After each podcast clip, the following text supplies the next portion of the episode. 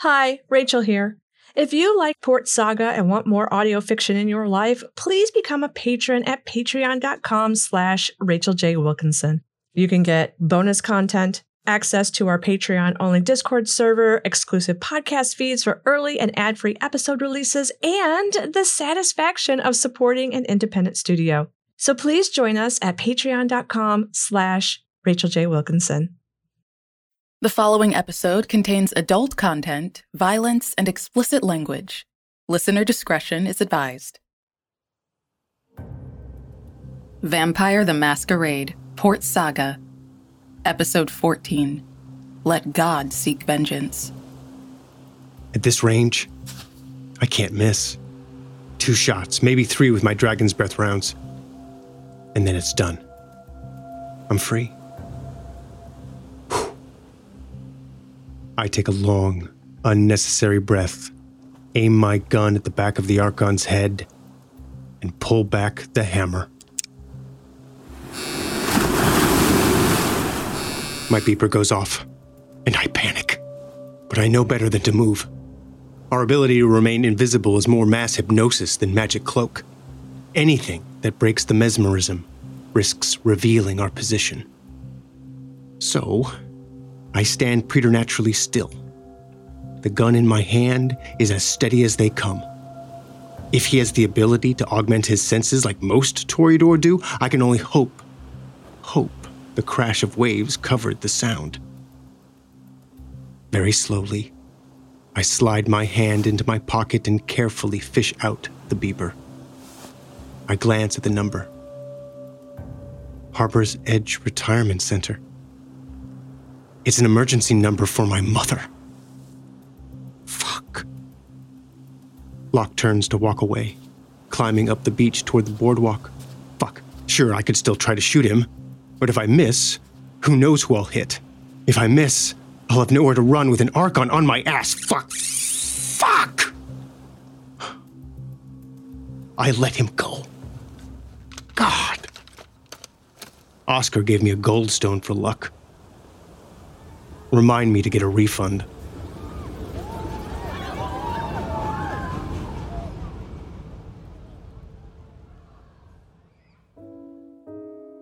By the time I became a vampire, my mother and I were estranged. And yeah, at this point, you're probably sensing a theme. It's like the quote about the guy who thinks everyone's an asshole. If someone's an asshole, they're an asshole. If everyone's an asshole, you're the asshole. Lawrence, Aaron, Frank, my mother, hell, even Kyle Wheaton and I parted on less than great terms. And who's the common denominator in all these scenarios? Yeah. Anyway, years passed and she grew old.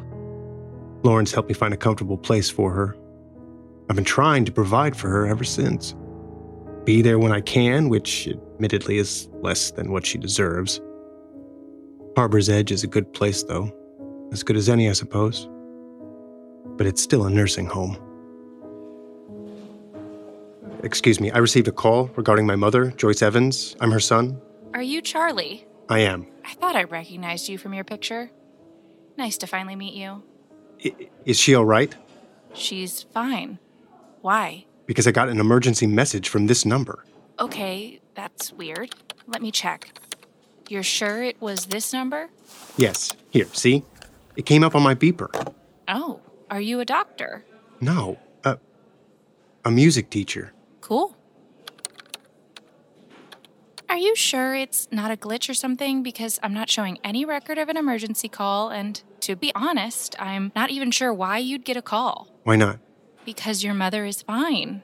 The father visited with her an hour ago. The father? Father Francis. Father Francis. From St. Michael's Church. Yeah. Ever since the church burned down, he's been holding evening services here every couple of weeks. I need to see her now. Of course, but she might already be asleep.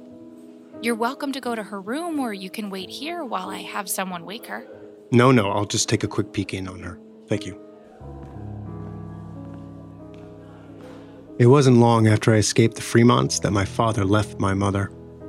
By the time I was returned to them, their marriage was more like a, a vestigial tail, an atrophied, functionless holdover from a different time. While he may have never said it out loud, I, I think he blamed her for my kidnapping. And over time, that blame became resentment, and resentment became contempt. But he stayed all the years I was missing. Maybe he didn't want to look like a callous husband divorcing a grieving mother. Or maybe he was as heartbroken and desperate as she was, and didn't want to be alone. The celebration of my return was short lived. After about eight months, my father had lost patience with my. I don't even know what to call it my weirdness, my damage, my inability to be like other kids my age. He left Port Saga, got remarried, and had a very normal family with very normal problems until he died of a very normal heart attack. I peek into my mother's room. A low lit lamp on the nightstand provides just enough light for me to see her. She has ruddy, weather worn features with deep wrinkles around her eyes and white hair streaked with silver. And as the nurse said, is sleeping peacefully under a patchwork quilt. Relieved, I close the door and head back out to the car. Listen, I'm not worried about Frank holding my mother hostage or hurting her to get to me. I'm worried he'll tell her that I'm. I'm dead.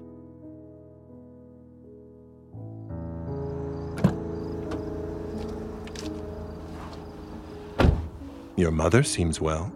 Jesus. In the rearview mirror, I see Frank on the far side of the back seat, cloaked in shadow. He isn't wearing his collar. You waited for the nurse to step out to call me on their phone. I needed to get your attention. How'd you even get my number? You're listed as her emergency contact. All right. Well, here I am. What is it?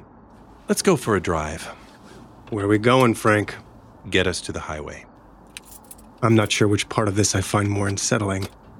Frank sneaking into the back seat of the car like some sort of serial killer, or the fact he isn't wearing his collar. Been keeping yourself busy? Busy enough. No thanks to you and your kind. Hey, we didn't start this war. You did. And if I had it my way, the entire undead population of Port Saga would be ash. Your way?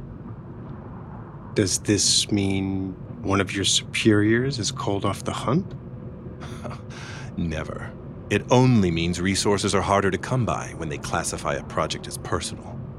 They have decided to prioritize more consequential infestations like New York and Chicago. But I have no doubt God will provide.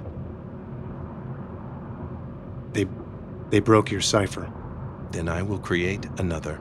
Of course you will. Listen, Frank, I don't suppose I can get you to ease up a little?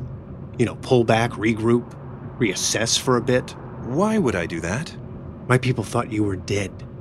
They thought you were dead, and now they know you're alive, and why not move on to New York or Chicago? Leave Port Saga behind.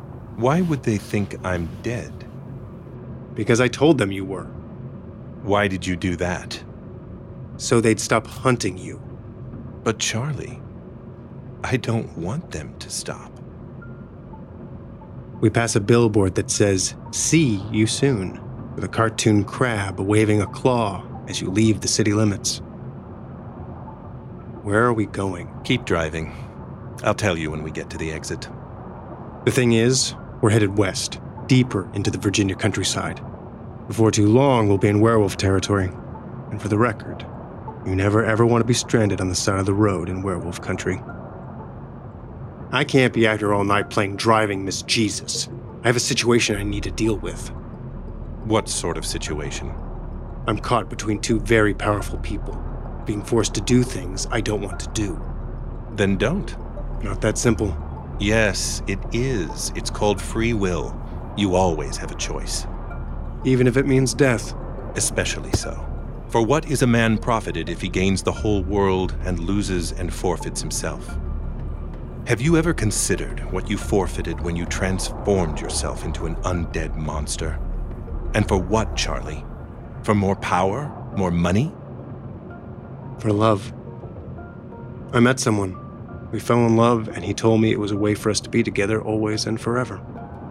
He asked you to give up the daylight and become an inhuman corpse that drinks the blood of the living out of love. Judge not, lest he be judged.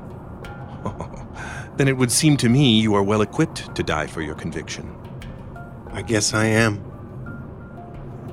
But can I also just point out how much progress you and I have made? How so? You've gone from seeing me as a demon masquerading as your friend to your friend who made a decision you really, really don't agree with. Take the next exit. The hell is in Franklin? Carl and Martha Fremont.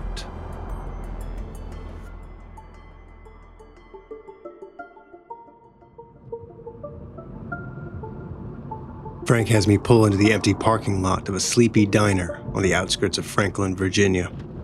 A gloomy brick building has a sign on the roof with a few unfortunate letters burned out, turning the country griddle into the cunty riddle. Open 24 7. The only other business open this late is a truck stop across the street with a couple of semis parked in a lot. Aside from the faint sound of traffic from the highway, out here, it's quiet enough to hear a wolf howl. You sure this is where you want to stop? Let's get some coffee.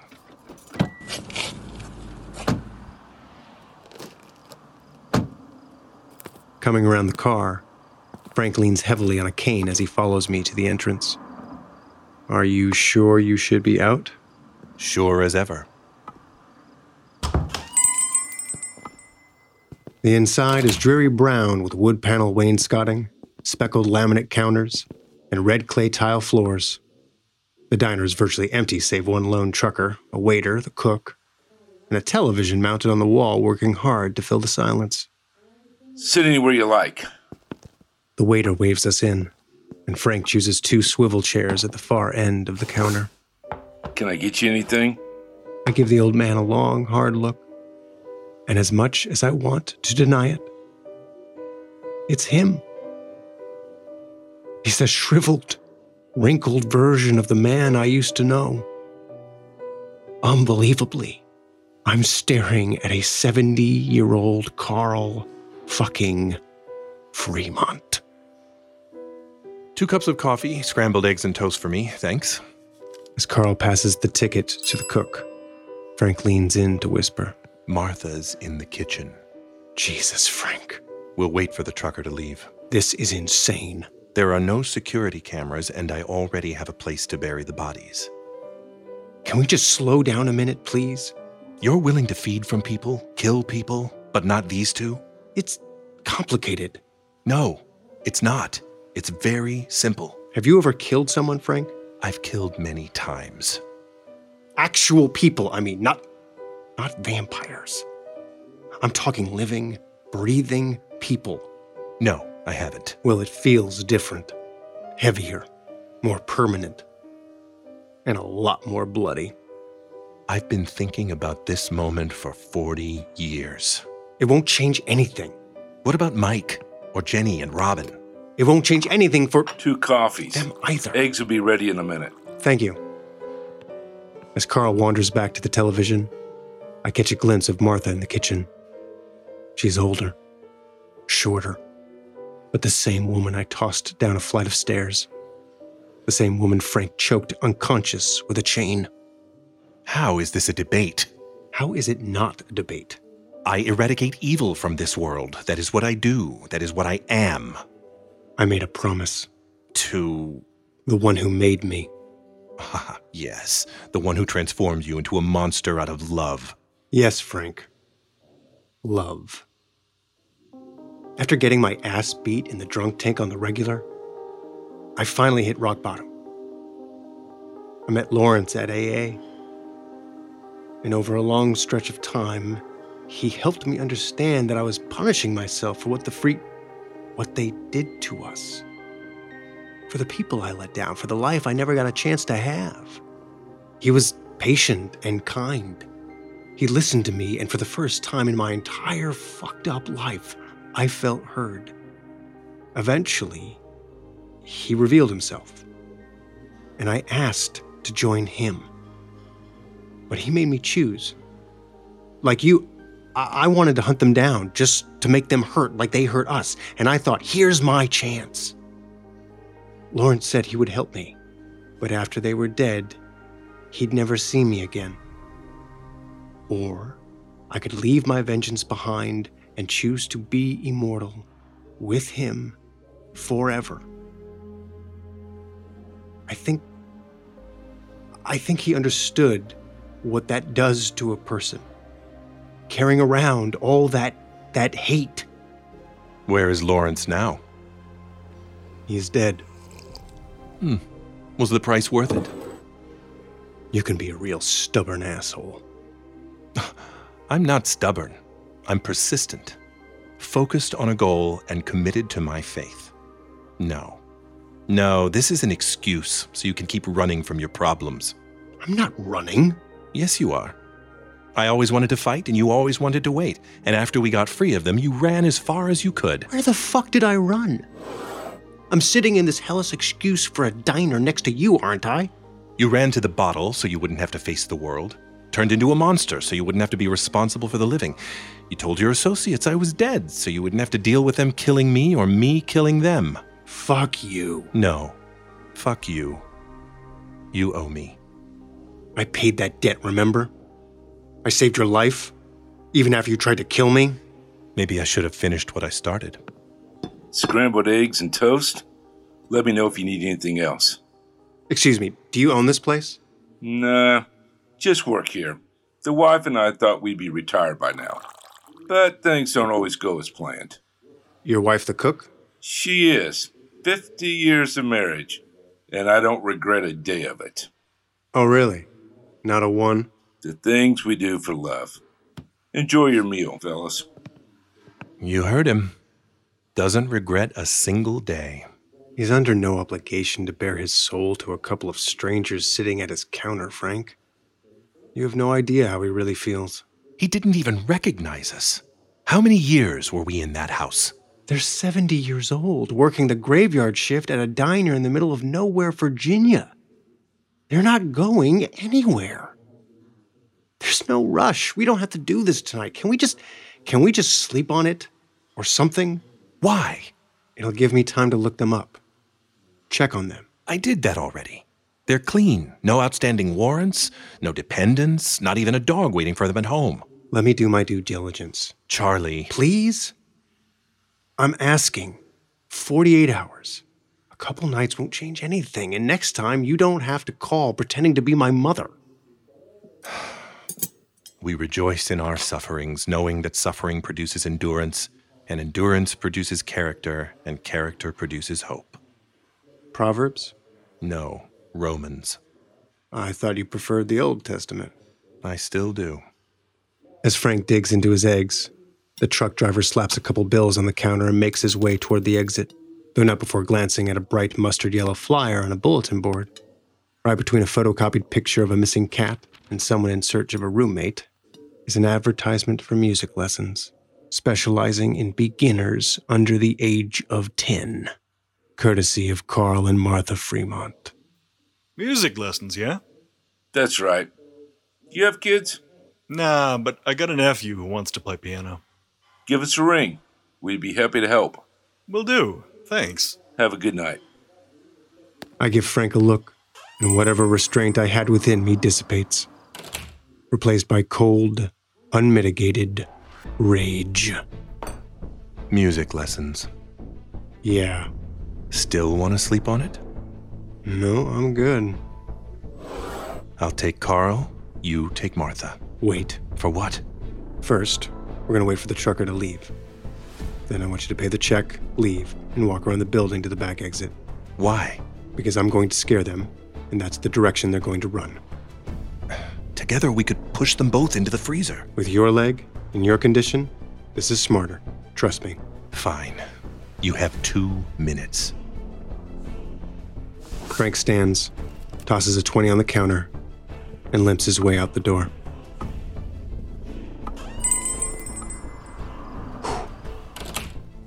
I take in the room. Carl, Martha, the TV, the ticking clock on the wall, Frank's untouched toast, and the knife laying next to it. In my mind, I commit to a course of action and call on the fleetness in my blood. I snatch the knife as I leap over the counter, grab Carl from behind, and ram it into his carotid artery. When I pull the knife back out, blood spurts from the wound as Carl collapses onto the floor. While he bleeds out, I pocket the knife and step into the kitchen where Martha stands at the grill. She looks up, and even after 40 years, she recognizes me under the red splatter of her husband's blood. Her face goes white. Hello, Martha. I bare my fangs and bite.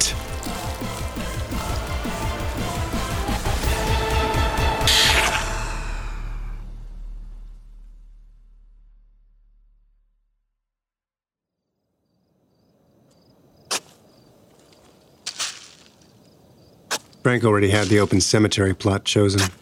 Already had the shovel stashed and the pile of dirt beside it.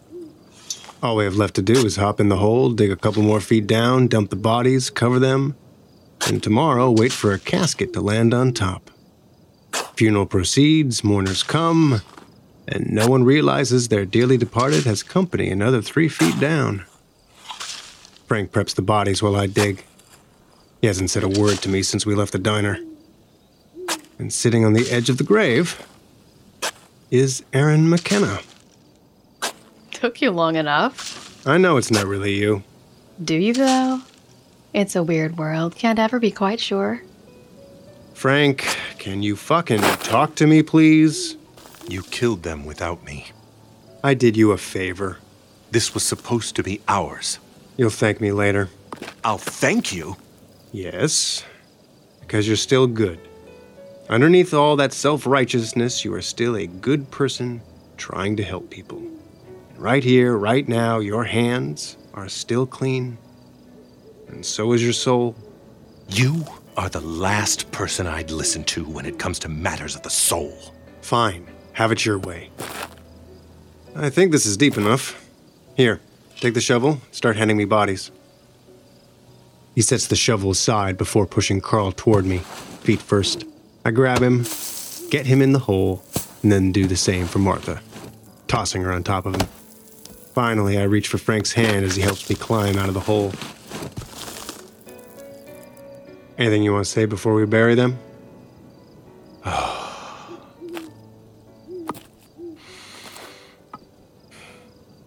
In the name of the Father, and of the Son, and of the Holy Spirit. Heavenly Father, you have not made us for darkness and death, but for life with you forever.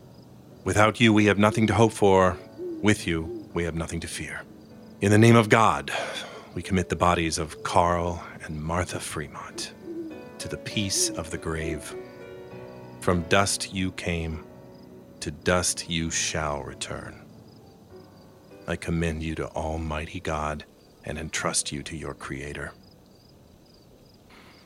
In the name of the Father, and of the Son, and of the Holy Spirit. Amen. Amen. Start burying them. I need some water from the car. That was lovely. Shut up. I'm not going crazy. You are a Malkavian. That's not comforting. Do you feel crazy? No, I feel fine. Good, because they deserved it. I know that. I've always known that. What about your promise to Lawrence? Fuck Lawrence. Fuck Lawrence? He turned me into a blood sucking corpse so we could be together for eternity. And then he had the temerity to get himself killed. So, yeah. Yeah.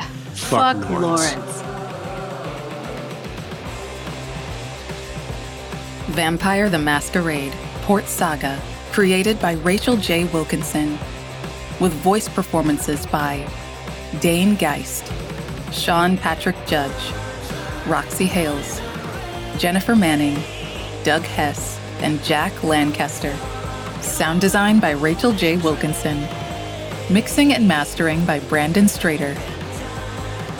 Portions of this podcast are the copyrights and trademarks of Paradox Interactive AB and are used with permission, all rights reserved.